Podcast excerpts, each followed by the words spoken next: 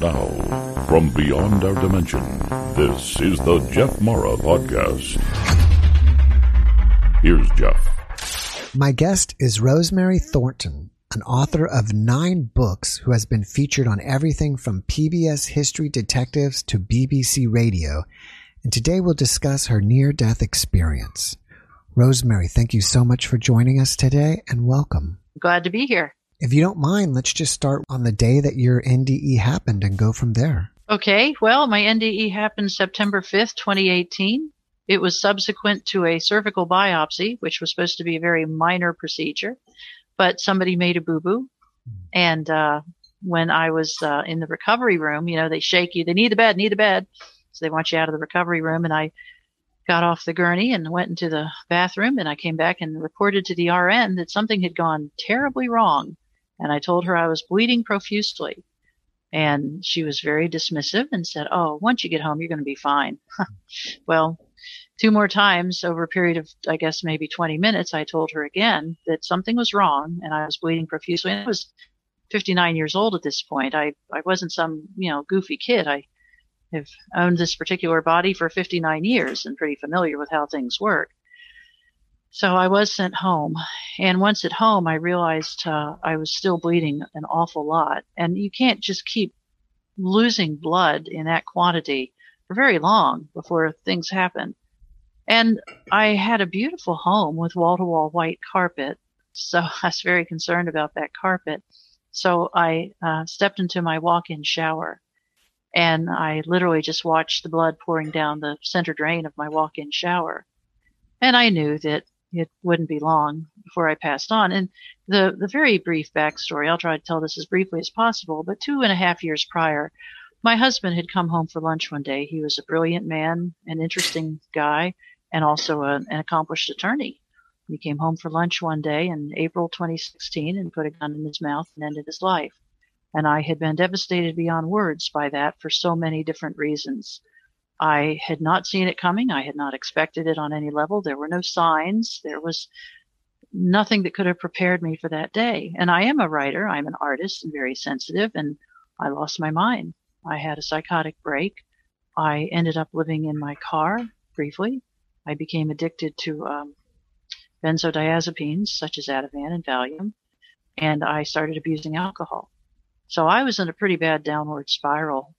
And uh, until you've lost somebody to suicide, it's hard to appreciate how that devastates you. You lose everything. I mean, I ended up, the bank foreclosed on the house and I lost uh, pretty much everything a person can lose. Of course, my friends, you know, here I was, this writer. My husband's an attorney.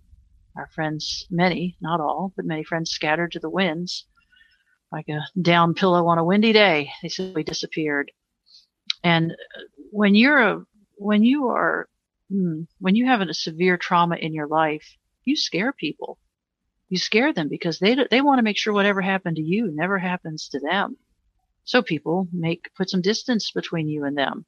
And a lot of people, a handful of people who had been on the periphery of my life, stepped into the fray. They saw that I was circling the drain and they stepped in to help. So I lived with different people. And then after a few months, somebody came to live with me because I was no longer able to take care of myself. And I lost a tremendous amount of weight uh, so very hard times. And, you know, part of the, the backstory is every night I prayed three prayers. I asked God to either heal me or let me die. Secondly, I asked that when I die, there be no life review. I had had recurring nightmares where I had come into my, where I had come into the presence of my husband just as he put that gun in his mouth. And this nightmare went on for months and months. And it was like I witnessed his suicide every night for months and months and months. It was excruciatingly difficult. So I asked God, when I go, I know it won't be long spare me the life review. I don't need to see this again. And then my other prayer was um, I couldn't handle any more tough decisions. I had, as a consequence of his actions, there were so many vexing financial and legal decisions and emotional decisions had to be made. So that was my three prayers: heal me or let me go.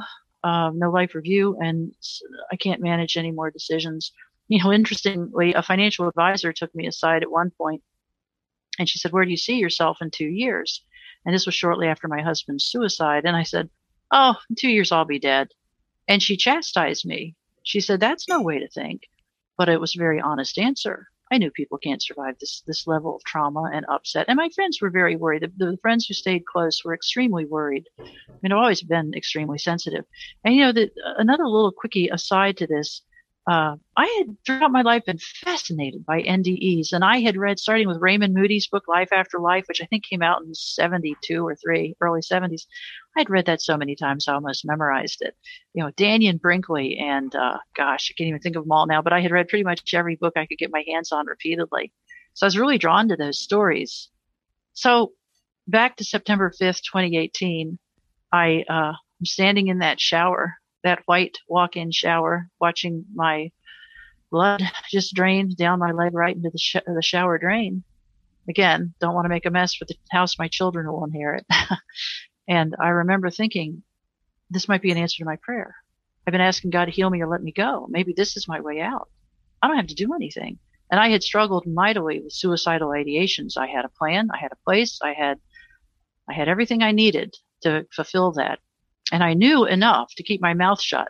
I was seeing a therapist at this time, and when the therapist said, uh, "Do I have to worry about you killing yourself?" I'd say, "Oh gosh, no. I no, I wouldn't do to my I wouldn't do to others what my husband did to me." That was a lie. I knew if I let anybody know any part or parcel what I was thinking, they would intervene. I didn't want that. I just wanted to be dead. So leaning against that uh, that shower wall, I thought, "This is God's mercy. This is God's grace. All I have to do is slip down and sit on the floor of my shower, and this will be over soon.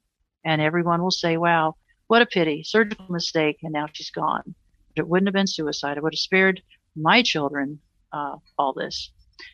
So I'm standing in the shower. I knew if I slid down that wall that I wouldn't be able to get back up. I was already getting a little woozy. So two friends had driven me home from the hospital that day from that biopsy, and they were out in the living room. And I thought is it really fair for them to come into the shower and find me splayed on the floor, naked, bled to death? What a horrible thing for them, but an absolutely ghastly sight for them to see. So it was really hard to do this, but I pushed myself off that shower wall and stepped out of the shower and wrapped myself with some towels and went into the living room and said, call 911, I'm dying. And they did. You know how you expect people to say, oh, you're going to be fine. Well, they called 911. Was taken by ambulance to a little ER in my town there. And I was actually living in Virginia at the time. And uh, that little ER made some more mistakes. Well, one of the biggest ones, uh, they didn't take it seriously. I don't think they understood how much blood I was losing. And I had already lost who knows how much, but a tremendous amount. I mean, there's blood everywhere. It's amazing how how significant the quantity seems when it's coming out of you and all over the floor and everything else uh, they made some mistakes, and the biggest one was giving me a big whopping uh, dose of Dilaudid, which is actually contraindicated for um, plunging blood pressure. In other words, it reduces your blood pressure even more. So that's uh, who knows what what actually sent me to my report. Well, the last thing I remember was watching that nurse inject the Dilaudid into an IV they had started in my arm. And um, just moments before, it, so it was a very young doctor attending to me at this little, and, and, it was an emergency room that was not connected to a hospital. It was kind of a, a new, new building, new idea. It's kind of, I guess, like an elevated urgent care center. But there was an, uh, the doctor was at my feet for a bit, and then the RN was to my left holding my hand. And I, at this point, I was pretty upset. It was all pretty anxiety provoking. And I looked in that nurse's eyes and I said, promise me you're not going to let me die. And she said, Oh, honey, we have many solutions for this. We're not going to let you die. Well, next came the Dilaudid, and that was the last thing I remember. And then the next thing I know, I felt like I was um, awakened from a deep, dark, dreamless state. And I was awakened, catapulting out of my body. And I mean catapulting. It was very, very dramatic. And I, I know this sounds out there and this may not be the typical NDE, but it was as though there was a sinewy silver cord from the crown of my head to the heel of my feet and that somebody had pulled back on it like an archer's bow. And with the pop of that bow against my back, my soul went flying out of my body. And I mean flying. And it was right on the cusp of painful or jarring, not painful, but jarring, but it wasn't. It was fun. It was great. And I heard a sound and Mary Neal's book, Mary C. Neal wrote a book. Oh, the title eludes me, but she wrote a book about her own NDE. And she said the sound that she heard when her soul separated from her body was the sound that a stone makes when it's dropped into the water. And that I heard that sound. And I hadn't read, I had not read Mary Neal's book at that point. Uh, and I knew instantly what had happened. And one of my, my very first thoughts, and now I'm floating further and further away from my body, and I did not see. I, I was in this perfect blackness, and I mean pitch black blackness. And yet it was like velvet. It was comfortable and comforting. And it was the most perfect peace I have ever experienced. And I knew I, there was not, oh, what's going on? I knew exactly what had happened. And one of my first thoughts was, won't they be surprised how this turned out? You know, like the hypochondriac's tombstone that says, I told you I was sick. so that was one of my thoughts is this is going to be a surprise to everybody. And then my next thought was, oh, my, one of my other thoughts was my heart has stopped. I mean, I said it out loud. I thought, how do I know my heart has stopped? I thought, I don't know how I know, but I know that's right. And then my next thought was, I'm dying. And then I thought, no, actually, you're not dying. You're dead. Because as a lifelong writer and editor, the most important thing when you're going on to your reward is to correct your tense. So, and that funny little comment made me laugh out loud. I said it out loud. I heard myself speak and I thought, this is great. This is great. So I'm dying. I'm dead. I don't have any breath sounds. I don't think I have vocal cords, but I can hear myself speak. I still have my goofball sense of humor. I still have my funny little giggle. Everything I really am has gone with me. Everything I am has made this transition. Every single thing down to my goofball, borderline moribund sense of humor is still with me. And another thought I had was I thought about the Bible verse. It's, I believe it's Corinthians, the peace that passeth all understanding. And I thought, this is that peace. This is a peace that I could never define, describe, or explain to somebody else. This is perfect peace. And throughout my life, I have suffered from profound anxiety. Uh, like so many sensitive souls, things hit me too hard. I had a, um, I had a hard time growing up you know, and a lot of a lot of rough things happened. So I'd often suffered from profound anxieties and fears and all the rest of it. And in this experience, I thought to myself, I have always wondered what I would look like with no anxiety, no fear, no worries, no woes, and this is it. And this is great. And it was as though, I mean, I have a background in architecture, and it was as though somebody had taken a 60 amp service and cranked it up to 100,000 amps. It was like all of my intellect came online all of it was there and, and firing beautifully. And I thought, I mean, all my life I thought of myself as something of a smart cookie, but now I realize I've been kind of a dullard and a dolt by comparison to who I was now. And it was just so magnificent. As I know many people say, there simply aren't words to describe it. And very early in this experience, I felt, I realized I was being accompanied or I had been accompanied by a very large being to my left, much taller than me, and um, slightly behind me. So I turned my head to the left to see who's there, even though I'm still in this pitch blackness and I couldn't see. But I said, with a lilt in my voice, I said, And who are you? And the spiritual being said, You, Rosemary, you are the image and likeness. I'm the original. And it was, uh, we use the word awesome quite a bit, but it was an awe inspiring moment in every sense of the word because it wasn't just words. It really did come with an infusion of understanding. I mean, that's Genesis 1:26, you know, that we're made in the image and likeness of God. And I, I had always been a student of the Bible, but I, I didn't begin to comprehend what I understood now that there was an original and I was the image and likeness. So this experience just went on and on and on. You know, if you told me, I, you know, one of my favorite quotes, Einstein said to those of us who are committed physicists, the past, present, and future are only illusion, however persistent. We see time in a very linear construct. But if you told me that I had been dead for two days, I would have believed it. In fact, I was gone a little more than 10 minutes, maybe 20. It's, it's debatable, but certainly more than 10 minutes. Um, and this just went on and on. And one of the experiences that helped me understand myself a whole bunch was I had an awareness that I had been in this blackness before, floating just as I was now. And by an awareness, I mean in this experience, this consciousness. I had I had been through this before, and I thought, what, what in the world? And I asked, and now this this massive being was not there, but I had a like an angel or a spiritual being with me. And I said, I've been here before. And the angel said, Remember that story your mom told you that you had been uh, given up for dead as a newborn infant? She said, You weren't almost dead. she said, We sent you back then.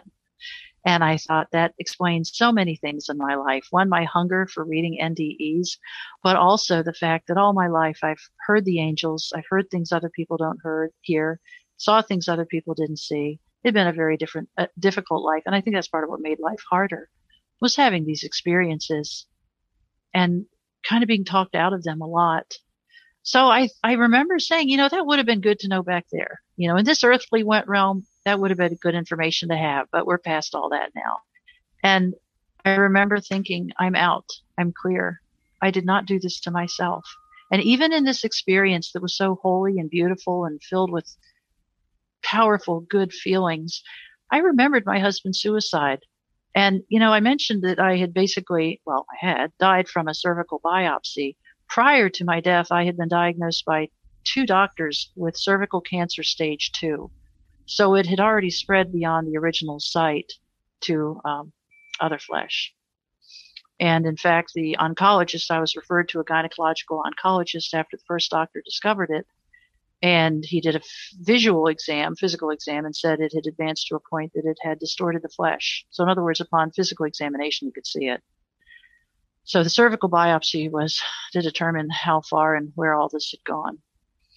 So, I I also remembered that I was supposed to start chemotherapy and daily radiation. I was going to be on once a week chemo and daily radiation for six weeks, and I had been told there was a 70% chance of cure with one six week regimen. And I remember thinking, I'm out of that. I do not have to have chemo. I'm out. I'm clear. I thought about my husband's suicide. I thought about my own desire to end my life. And I thought, this is grace. This is nothing but God's grace that I am out. And I remember thinking very specifically, I felt like I had gotten out early for good behavior. It was over and it was all behind me. And I had absolutely no intention of going back. In fact, one of my thoughts while I was floating further and further away from my body, I remember thinking, this is great. This is fun. Floating is fun. And I remember that because I'm a writer. I have a pretty good vocabulary. I've spent a lifetime as a newspaper reporter, a writer, an editor, written nine books. And here I am saying, I like floating. Floating is fun. This is great. if I was coming back, I would have used much more prosaic language so I could quote myself. So I had no intention of coming back whatsoever. And then the experience, as I said, it went on and on and on. And I talked with angels and I thought about the other Bible verse I thought about was in the beginning was the word and the word was with God and the word was God. And I thought when they answered questions in this realm, the answers came with a knowing. It's like they infused knowledge into every cell of your being. And I thought that's what the power of the word is. That's what the Bible's talking about. It's God's words, the logos, so powerful.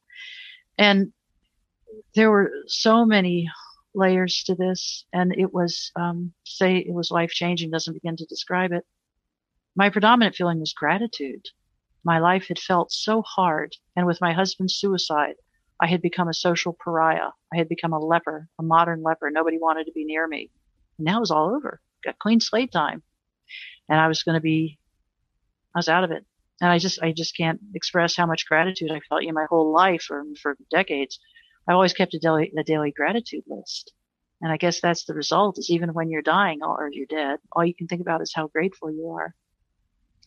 And through this experience, I heard somebody screaming my name, but I never turned around. It was like I was moving quickly forward and they were some distance behind me and kept getting further and further away. But I kept hearing somebody scream in a very agitated voice, Rosemary, Rosemary, Rosemary. And I, you know, when you hear somebody call your name, you tend to turn around just to see who's calling, what's going on. And I had no, no desire to do that whatsoever. And, and I realize now it's because I wasn't Rosemary in this form. You know, the word personality comes from the Latin word for mask. And that was, that was my earth self. That wasn't my new self. So at some point, I don't remember the transition, unfortunately, but at some point, I have no memory of the transition. I was in a white room and I was on my feet now. I was no longer floating, but I was in a perfect big white room with a white ceiling, white floors, white walls, and no light fixture. The room was illuminated from within, and it was the most perfect white. It was that white that's so white it might have a tiny bit of blue in it, you know, pearlescent, iridescent white, perfect white. And I wish I'd looked at my feet. I really do. But I remember thinking, I see a door on the other side of this room. And I guess, I don't know, 20 feet, 25 feet, some distance, like a, a spacious room. And I remember thinking, I, I know what that door is. That door is the boundary, the border, the demarcation. That door is where I cross over and I'm done. And I remember thinking, I don't know if I have feet or legs or what, but I know that it, that I can move with intention. And so I thought about how much I wanted to be at that door and I started perambulating toward that door. I couldn't wait to get to the door. I, I words can't describe how much I was so excited about getting to that door. So I moved toward the door and in this room all around me was a very thick white mist, almost like a fog. And it wasn't just falling around me, it was swirling around me like a dance. And I tried to focus on an individual droplet. And I know that sounds nuts, but I felt like I ought to be able to see one of these droplets. And one of the angelic beings with me said, Your eyes have not acclimated to this new experience yet. So you can't see what you're looking at. But they said each little droplet is a particle of light and you're being washed in light. And some people die with a disease process so imposed on consciousness or thought that they think it's part of their identity or maybe they think that mental illness is part of who they are. In my case, this profound sadness over my husband's suicide and what a mess my life had become. So I was told that everyone who goes to heaven gets cleansed, this is lifted off of them, whether it's sin or sickness or darkness or sadness or whatever. And that's what this light wash was about. And one of the thoughts that I had was it was like I was one billionth of a drop of ocean water being returned to the ocean. I was being returned to my source and I was loved. I was respected. I was cherished. I was liked just as I was. You know, I didn't have to do better to be like, when I was a kid, my father would tell me, uh, if I did something, he would like me. And then when I was 14, he left and never wanted any contact with me again. And I always thought, you know, I never, I never did enough. I was never good enough for him. What a shame. And so I figured that's what God was like, you know, that we earn our way into God's favor by good works, by good deeds. If we do enough, if we accomplish enough, if we're hard workers, if we're kind enough, if we're smart enough, if we're something enough, maybe God will like us. And the, I guess one of the top 20 biggest takeaways from this experience is God likes us as is, where is. We don't have to do stuff to make God like us. We don't have to do stuff to be welcomed by the divine, that we are loved as we are. And that was massive. So one of the things um, I moved toward the store as quickly as I could because there was no doubt, 100% certain I wanted to go. I had no thought of coming back. I mean, what was I coming back to?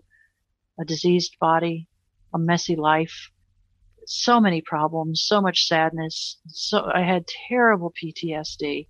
I couldn't even go out in public without somebody with me because bad things happened. So I didn't want to go back. And uh, I saw that door. I got close to the door and I put my right hand up to move through the door to open it so I could go through it.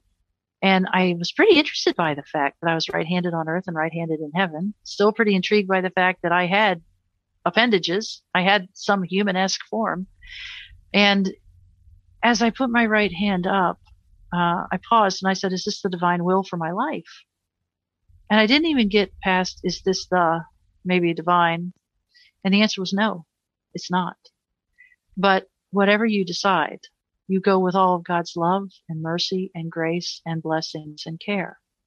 And I thought, oh, and the other comment was there, there isn't a wrong decision. And I thought, okay, I'll take that deal. So I went to move through that door and, or open the door and I had a vision, very powerful vision of that RN who'd stood by my side when I was on that gurney and promised me I wouldn't die. But this time she was in a hospital supply room, sitting on a metal stool, bent over with her head in her hands, sobbing uncontrollably. I mean, this was a vision, a very powerful vision. And through tears, she said, I promised that woman I wasn't going to lose her. Or I promised that woman I wasn't going to let her die, and I lost her. and she was crying. And I saw this vision and I thought, you know, she's an RN. She looked to be about my age. I'll bet you she'll get over this. You know, I gotta go. I can't go back to this disease, this trauma, this being a leper. And then the vision changed and, uh, the vision didn't change, but my, how it hit me did, I felt her pain. I felt her grief and her sadness at her, and her despair. It was like I was in her soul for a minute and I felt all her sadness and I realized I, I recognized that much grief, that much pain. And I thought, I can't do that to anybody. If I have the ability to stop somebody from suffering that much, I have to go back. And it was a very hard decision. It still is. I've told this story, I don't know, 200 times and it's still a, it was a hard decision. So I was told if I agreed to go back that I would be healed. I would be healed of the sadness and the PTSD and the being a societal leper and uh, the disease. I'd be whole if I went back because I'd been through the white room. And so I very hesitantly put my right hand down by my side and realized I had to go back. And I, and when my right hand went down to my side, it was not a millisecond and I was back in that body. There was no whoosh, there was no noise, there was no sound. I was just back on that gurney in that little ER in a new room. I got a new room during my time of being dead. and everybody was in that tiny little room. They had called everybody. I learned from my friend who had accompanied me to the hospital, they had called everybody, even the receptionist, back to that little room to resuscitate me. And there was a lot of activity going on. And, you know, when I came back in that room, I came back to that body, this body, I looked up and to my left in the upper left hand corner of the room, I saw one of the angels. And I said, mentally, I said, that was kind of a sneaky Pete maneuver, you hmm. know, telling me I, I, I had to spare this nurse the suffering. And one thing about angels that I learned is they don't always answer. and the angel just kind of looked at me and said, Hi, here you are here we are. You're back. And I said, come on, Robert's Rules of Order. We didn't, we had a first, but we didn't have a second. We didn't have any discussion. I just came back. And I was thrown into an ambulance pretty darn fast. They wanted me out of there very quickly. And I think because they were very frightened I would die again. I mean, I, I don't know the details. I do know. It's pretty interesting. When I came back uh, and they let my friend back to see me, my friend said that my lips were uh, blue and under my eyes were blue. And he said, You've heard the expression white as a sheet. He said, But I didn't understand it till I saw you on Gurney. He said, You looked, he said, You looked worse than a corpse. He said, I've never seen even a corpse look that bad with, in terms of, you know, coloring. So I was thrown to an ambulance and in the ambulance, the angel kept me company. And I actually had to ask my friend later, I said, Was there anybody in that ambulance of human form? And my friend said, yes, one guy was driving and one guy was back there attending to you. And I said, well, the angel took up an awful lot of space in the back of that ambulance. And they had an oxygen mask on me at this point, covering my nose and mouth. And that angel kept telling me funny stories and little, I don't know, she just kept quipping funny little things at me. And I would laugh so hard that I would reach up and I would take that oxygen mask off just for a second so I could laugh properly. And then I guess I guess it was the attendant, but he would snap it back on and he'd say, "Stop doing that." so I was taken to a trauma center, which is where I should have been taken to begin with. And I was admitted and I was there for four days. And you know, the first morning, so this was a Wednesday night that I passed on. Thursday morning, I got the real doctor. I got the doctor that's been a doctor for a while that actually, you know, doesn't have play school on his stethoscope, you know. And uh, the real doctor sat down and he said, um, your heart stopped. And I said, I, you got to have the wrong person. You know, I, I or actually said you had a heart attack. I said, no, no, no, not me. I'm very healthy. He said, well, no, what happened was, uh, you went into VFib, which is where your heart just quivers and then your heart stopped. And he said, there's, uh, your enzymes are elevated this morning, which tells us there's some damage to your heart. And I said, oh, no, no, no, no, no, no. The angel said if I agreed to come back, I'd be fine, fine, fine, fine, fine. and they did uh, lots of tests and they did an echocardiogram and they had the the little thingies on my chest, the little uh, terminals or diodes, whatever they're called. They did a lot, a lot, a lot, a lot of tests on me and my heart and other organs too. Apparently, when you bleed out, that's pretty severe. And all the tests came back that I was very healthy and my heart was fine. And when he would come in, you know, the next day or two to sit with me, he'd say, "You're very lucky. Everything is fine." He said, "Your heart, your heart muscle shows no damage whatsoever."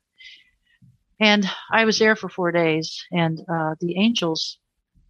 I had a couple friends, actually, I guess three friends would come in the hospital to sit with me because when, you're in a compromised state in a hospital, you need somebody else in there making sure the right decisions are being made and they got the right patient and things like that.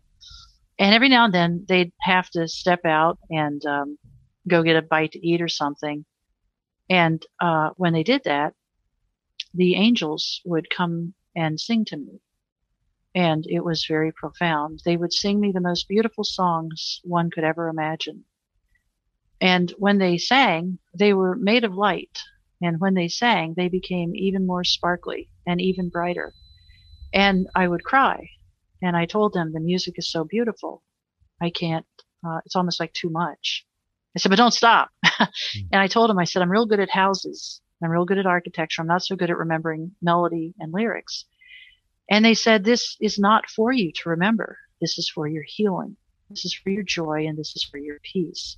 And they also said, this is a thank you for coming back. We know how hard it is to see heaven and then come back to earth. And one of the things I was told, I was told a lot of stuff, but one of the things the angels told me was that all the mess left by my husband's suicide, and there was a lot of mess. I found out after his death that he had not been he had not honored the marital covenants. I found out a lot of things that were very hard to hear. I was told that all of that mess had been encapsulated and that it was a thing. There was a lot of muck and a lot of filth and a lot of ugliness, but it couldn't hurt me anymore. It had been sealed up tight. And as an architectural historian, that's a really fascinating term that they used, that it had been encapsulated, because that's what you do with uh, contaminants, like asbestos you it's often better to encapsulate rather than try to remove them because in the removal of contaminants you can stir up more stuff so yeah that's what they told me all that must have been encapsulated so i was discharged from the hospital on day four and i went home and there were a lot of things that happened at home but one of the things was i opened my bible uh, to psalm 23 it just fell open and it was like one verse was actually highlighted and it said he restoreth my soul and I read that and I wept for some time because I realized that was the real healing. My soul had been restored. And even while I was still in the hospital, I had had, you know, I was 59 years old. I'd been in radio for a time. I had had some high frequency hearing loss. And one of the things I noticed upon my return was I could hear people whispering down the corridors of the hospital. I could hear things I hadn't heard in an awfully long time. I'd had arthritis in my wrist, and that was gone. I had a busted knee that happened when I was moving from one house to another house to another house. My busted knee knee wasn't hurting anymore. And there were so many things that were healed. And then it took some time, but ultimately it was discovered that, um, actually, I took another visit to another oncologist. I went back to that first oncologist and told him that I'd been healed in heaven, and that didn't go well. Hmm. You can imagine what he said to that. I had to find another oncologist because I did want to affirm that this was over, that this was gone. And the oncologist scheduled a sur- surgery for two months away. They wanted to give me time to heal from all this. And um, I kept telling her I was healed in heaven, but I just want to be sure. And she did multiple biopsies from multiple places, lots of flesh, and had multiple people from multiple labs, and even while I was being operated on. And uh, she told me, she said, Your flesh is so pink and pretty and perfect. I can't believe you ever had cancer. So not only was it gone, it was completely gone. And at two weeks out, I had some blood work done. And I had had a friend praying for me throughout this time. And I had told him it was the doctor's expectation. It would be two to three months before I was back on my feet and feeling strong and feeling back to normal again, because that's how long it takes for your body to regenerate all the red and white blood cells. And my friend who'd been praying for me said, "Oh, we'll see about that."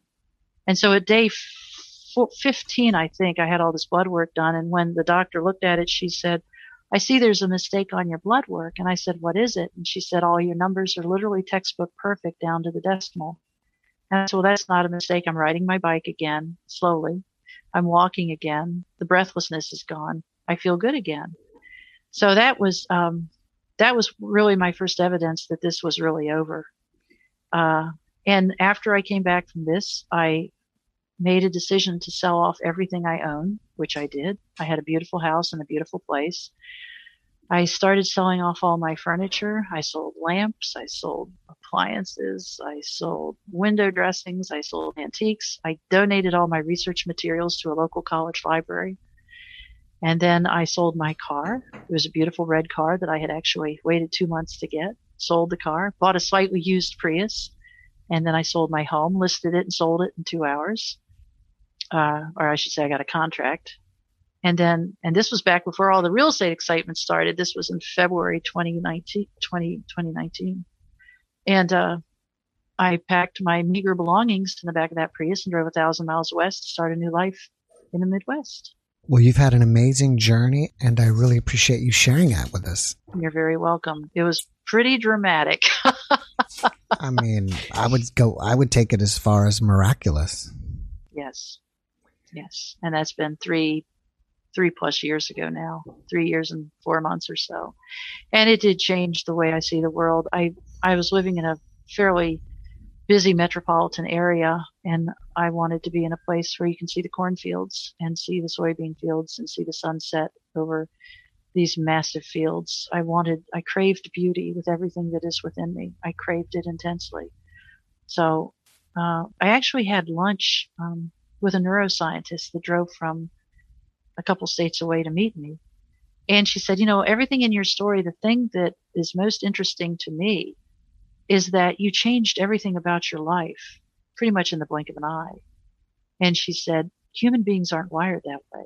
It takes them a lot of time to make effective change. And she said, you changed every single thing about your life.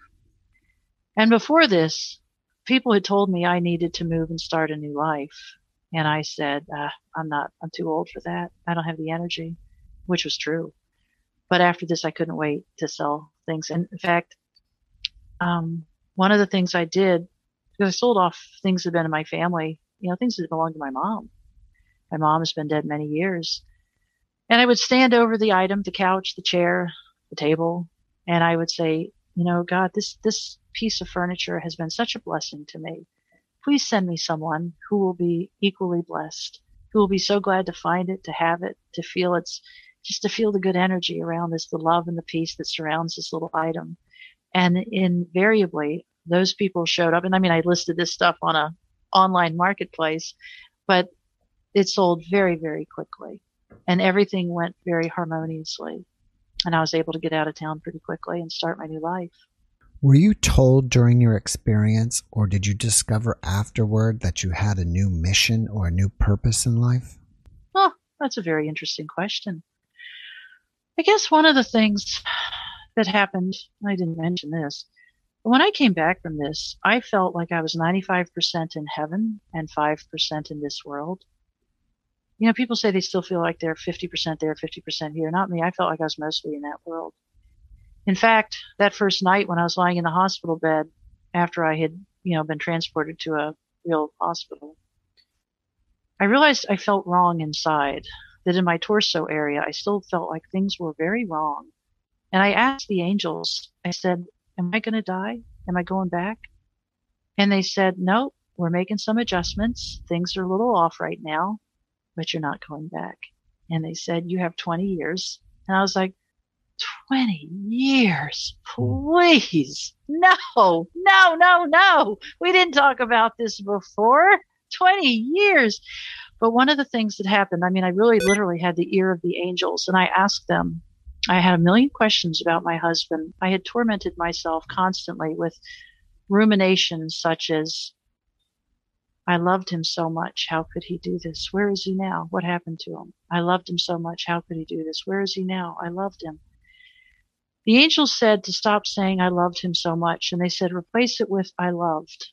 They said that when we love, it's like a river of light pours through us and purifies us and elevates us, inspires us and heals us. And they say you don't have to have a manifestation of your love to love. So I thought, ooh, that's a point. And then when I asked, well, where is he now? What's happening to him? They said, none of your business. And I said, what? Hmm. That's rather brusque for somebody who keeps company with the Most High God. And they said, we are to work out our own salvation. It was never your job to work out his salvation. And the, the beauty part of all this, I mean, I got a lot of uh, things answered. The beauty part of it was it took the burden, the guilt, and the responsibility off my shoulders. I was killing myself with guilt, literally killing myself with guilt. And it, it unshackled me from that, from his nightmare. And in time, I came to realize that it was almost like I had been invited to a stage play to watch the horror of his suicide. And I realized I now had the right to leave that auditorium, to stop watching that play over and over and over again, but to simply walk away and say, I'm not going to watch this anymore. I'm not going to participate. I'm not going to ruminate. I'm not going to worry. And then I realized in time that even he had probably experienced wherever he is some liberation from that. And it really was like I had been unshackled from the nightmare and I was free to leave it behind. And that's why it's so good I moved away. There were a lot of memories. He was quite the bon vivant. We traveled a lot. We went we went out to eat all the time. I mean we had we had a fun life. And the city I was living in was nothing but memories of all the places we'd gone and the things we'd seen and getting away from that was very therapeutic, very salutary for me. So it was very definitely the right thing to do. But yes, I felt like a lot of my questions were answered. But the most important thing, I was unshackled from the horror of his act. And that brought me so much peace. And I still have days when I cry. I miss him. I wish he hadn't done this. I wish he'd made better choices in his life. Um, but I, it's not the grief that destroys me anymore. It's a sadness. It's not a soul wrenching grief. And it's a huge difference. And I know you probably have some listeners who have had somebody very close to them in their own life. And again, it's an agony and a pain that only a person who's been through this can truly understand. So to be set free from that was huge. And, you know, people talk about the healing of the cancer, and I don't want to diminish that in any way, but the healing of my soul, the healing of my emotional state was so much bigger. And it's back to your question of having a mission or a purpose. I kind of feel like my mission and my purpose is one to share this story and two to write a book. I'm not a fan of writing. Writing comes hard to me. You we were talking earlier uh, that for some people writing seems easier. It's very hard for me. And writing this book, on one hand, has been easy. On the other, on the other hand, I'm trying to make it just so. I, I don't want it to be. I want it to be simple and beautiful. I want it to be an accurate re- reflection of what happened. So I guess my mission and my purpose is to share this story with as many people as possible. That one, heaven is real. You know, there's hardly anybody my age, I'm 62 now, has not buried somebody they love dearly. We want to know where are they? What happens? I was talking with a friend of mine who's also had a very profound near death experience. By the way, I call it a temporary death experience. I was mm-hmm. not near death. Mm-hmm. I was good and dead. And we talked about the fact that these days when we see a funeral procession or we go to a funeral and see the coffin up front, mainly we just think, you lucky SOB. Mm. I know where you are and one day I'll be there. It is hard not to feel envious of people who have passed because you know where they're going and you know the peace, the peace, the peace, the peace, the peace, the peace. The peace is just unbelievable. It is, I guess it's our reward for, for doing this earth thing but dying, if I could sum it up in a couple sentences, I would say it's most like waking up from a really intense dream. And I don't want to diminish anyone's suffering, but it's kind of like a realization that it was like a nightmare in some ways, and you're awake from it. And coming back from this experience, it felt a lot like a beloved parent shaking you awake from a nightmare and saying, It's over. I'm here. You don't have to live through that anymore. And that was very interesting. I had never allowed myself to think of God as father because father seems so cruel. So to think of God as a father that liked me was so radical. I'm still sinking in, frankly. But yes, this whole thing was very much like being awakened from a very bad dream. And I guess if I had one mission, it would be people who are suffering from this level of trauma. There, there is a way, you know, that you can be, you can be awakened from this horror and I don't, you know, I'm not just happy, happy, joy, joy bouncing around all the time. I heard a quote from some, I think it was a Japanese philosopher or sage, who said after a terrible trauma, he said, I realize I'm not going to have happy days anymore, but I can have happy moments within the days. And that sums up my experience. You know, because also the other thing that happens is I get a lot of emails from people who lost someone to suicide. A lot of people reach out to me, which is quite an honor. It's a very deep honor just because they think that, that I can understand their suffering. So, um, earth is a hard place to be. And the more sensitive you are, the harder it is. So I guess my mission, if there is one, is to write a book and spread the the news that what comes next is uh, fantastic. And these people go around saying that when you're dead, it's lights out the end. I'm like, whatever. One day you'll see how wrong you are, mm-hmm. Because I wasn't. Um, the, thing I guess that makes my stories, I hope, so believable, is when I died, I had stage two cancer. When I came back, it was so gone not a remnant, not a cell. And that was one of the words the doctor, the oncologist used.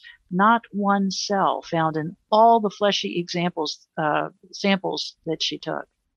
And that comment that your flesh is so pink and pretty and perfect, I don't think you ever had cancer. And you know what, actually, an interesting aside, what sent me to the doctor in the first place was I had a lot of very frightening symptoms, including, uh, you know, bleeding and fevers and lots of, you know, swollen nodes and all kinds of stuff was happening. And after I came back, it was all gone. so I have no doubt. But yes, the people who think this is it, we're just some cell in a petri dish, and when it's over, it's over. Oh man, I wish I could just give them a shake and say, "Oh, there's so much more coming." Can you be a little more descriptive of what the angels look like? And also, while I'm asking you, can you give us any more of the conversations you had with them? Yeah, uh, what they looked like. They were humanesque in form, but tall. Like you'd say they had a head, shoulders, torso, legs.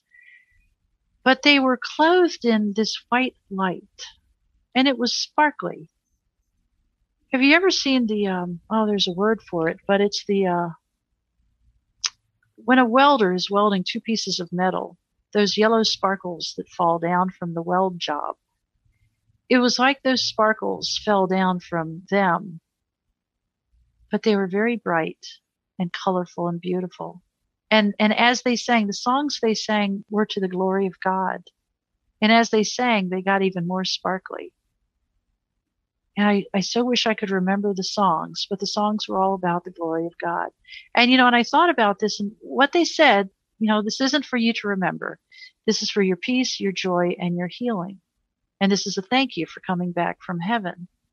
And I thought about that. I mean, was I healed in heaven? Or was I healed as the angels sang to me? And I don't know. And I guess it doesn't really matter. But so they, they were humanesque in form and sparkly. And you know, an interesting aside, and this is some people's favorite story. So I was on my feet pretty soon after this thing happened. I mean, I was, well, I was walking around before I left the hospital. Well, I was back in church for Wednesday night service, probably, I don't know, 10 days after this happened, because I was feeling pretty good. so I was in church and it was the prelude. I was a Wednesday evening service and it was a prelude. The pianist had sat down to start the music, you know, the five minutes before the service begins, they pay, play some music. And it was a baby grand and the top was up. You know, they had the kickstand and the top was propped up. And when she hit those chords of music to start the prelude, I saw these brilliant sparkles of light burst out of the, the piano, burst out of, you know, where the strings are. And they were colorful, all the colors of the rainbow, very beautiful, very bright, very intense. And these sparkles of light burst out together, uh, uh, a massive swath of them. And they went up to the ceiling and they went up to the ceiling and they hit the ceiling of the church and they spread out all over the church. And after they hit this, after they spread out a little bit, they then dropped these sparkles dropped on everybody in the pews and dropped around their head and their shoulders and in their lap. And again, it was like the welders, uh, I know there's a word for it, well, the thing the welders produced, but it was that sparkly. And even after the sparklies hit people, they just kind of rolled off onto the floor. And I was so moved by this vision that I started to sob, really, really cry. And I'm like, hold it in, chick. You're in church. Don't embarrass yourself. And I'm jiggling the pew, you know, I'm sobbing so hard. I was crying so hard. Somebody from an adjoining pew came and sat beside me, put their arm over my shoulder and said, Are you okay? And I Yes, yes. But I have, I only saw it that one time. I never had that vision again. But I have never heard live music without thinking about that vision. That when we, when we produce holy sound, that's what's really happening. We are being blessed and enriched and changed. So, are you saying that you're not sure if you were healed in the white light or by the angels, or do you think it's by a combination of the two? I guess, I guess it would be, I guess it would be the white room. I don't know. I don't really have an answer. I mean, I, I guess it's the white room because they said no matter, they said the, what they said was the muck of the earth is washed away by the white room, which interestingly is contrary to my own personal religious beliefs. It's more reflective of the Catholic uh, belief system, you know, purgatory and go to the, the light. And you know, one of the first thoughts I have, so I, I, you know, after I'm back from this and they throw me on a gurney and they take me out to the ambulance outside to transport me to a hospital, I remember thinking, that was an NDE. I've spent my life reading about NDEs and I just had one and it was nothing like what I have read about. And you know, one of the most frequently asked questions I get is, are you doing this for the money? I love that one. I love it because if I was doing it for the money, uh, I would have created a story about an NDE that was more traditional. I'm a writer. I could come up with something great. But um, the other thing is, after this happened, there were multiple medical mistakes. I mean, this was catastrophic level mistakes. And I decided not to sue anybody. One, my husband was a litigator. I know how ugly lawsuits are, and suing somebody is like declaring war on another human being, and I wanted no part of it. And I have had so many people tell me, you have really missed your golden opportunity to become filthy rich. You should have sued, and they would have settled out of court. I know that. But I didn't want to. And so the other question is, you know, did you make it up? And I was like, no, if I was going to make it up, I would have, I would have done something so traditional, you know, the white light, the tunnel and the sounds and everything. And secondly, yeah, I made a conscious decision not to sue because, you know, no, nobody got up that morning and said, let's kill off Rosemary. They did their best. People made mistakes. And you know, what happened to me? I was restored and all my prayers were answered. Heal me or let me go. Well, they were both answered. Spare me a life review. There was no life review. And three was no more hard choices. What was I told at that door? There isn't a wrong decision. All right, I need to switch gears on you because I'm running out of time. Okay. Uh, um, after hearing this podcast, people may want to reach out to you and ask you questions oh, or communicate Yes. with you. Are you open to that? And if so, how can they reach you? Yes, I have a website, temporarydeath.com. And it's just like it sounds, two words, temporarydeath.com. And there's a contact me form on that that they can write to. And I also have another website, Sears Homes, oh, pardon me, SearsHomes.org. Sears SearsHomes.org is my original architecture website. But yes, the temporarydeath.com is probably easier to remember. And also you can Google my name, Rosemary Thornton, and I pop up. You have nine books. Are any of them about your? NDE? Nope, they're all about architecture. But number 10 is going to be about the. NDE. Okay, great. Because I have a lot more questions, and I'm sure the audience does well. So they can get that in the book when it comes out. Yes, the title is Remembering the Light How Dying Saved My Life. And that book is also, there's a chapter one is at the website. So if they want to log on to that site, temporarydeath.com and read chapter one, it's up there now. Mm-hmm. Actually, it'll be perfect. So when your book comes out, I can have you back and I can revisit this NDE right before, and then I'll, I can get all my questions again and we can spend the second time just asking you questions the whole time. Okay. Do you have anything that you're working on that you want us to know about besides your book? no, I do, I do quite a few of these interviews and podcasts and stuff. I just want people to be comforted. I nearly died from my husband's suicide. You know, if I could just make one quick comment, um, we talk a lot about suicide prevention. It's BS. It's just BS. And when I hear people talk about suicide prevention, all I hear is coulda, woulda, shoulda. We need to look at the people who survive suicide, like me, people who have a loved one. We are 12 to 4, 12 to 48 times more likely to end our own life than the general population because of what we've been through. Because the person we love the most decided, hey, this is a plan. So if you want to have suicide prevention, reach out to people like me. Don't turn people like me into societal lepers. Don't push us into the darkness and say, you're too weird. I don't want this to ever happen to me. We need to stay away from you. All right. Before we finish up, can you leave us with one last positive message? We're always surrounded by too many angels to count, and we just need to ask for help. Talk to them like you talk to your mom or your favorite person. I do that so often. I just say, Hey, I'm not doing good today. Give me a little guidance. Give me a little joy. Give me a little push in the right direction. Please help me. And they are very much always present. It's their job. Well, thank you for that message. And Rosemary, thank you so much for being our guest. I really appreciate you and I wish you the best. Thank you so much. Have a wonderful day. Thank you. Thanks for watching the Jeff Mara podcast. I really appreciate you. Another way to show support is through YouTube memberships. And if you do, there are loyalty badges and other perks depending on your level of membership. All you need to do is click the join button underneath the video to find out more. Thank you for your support.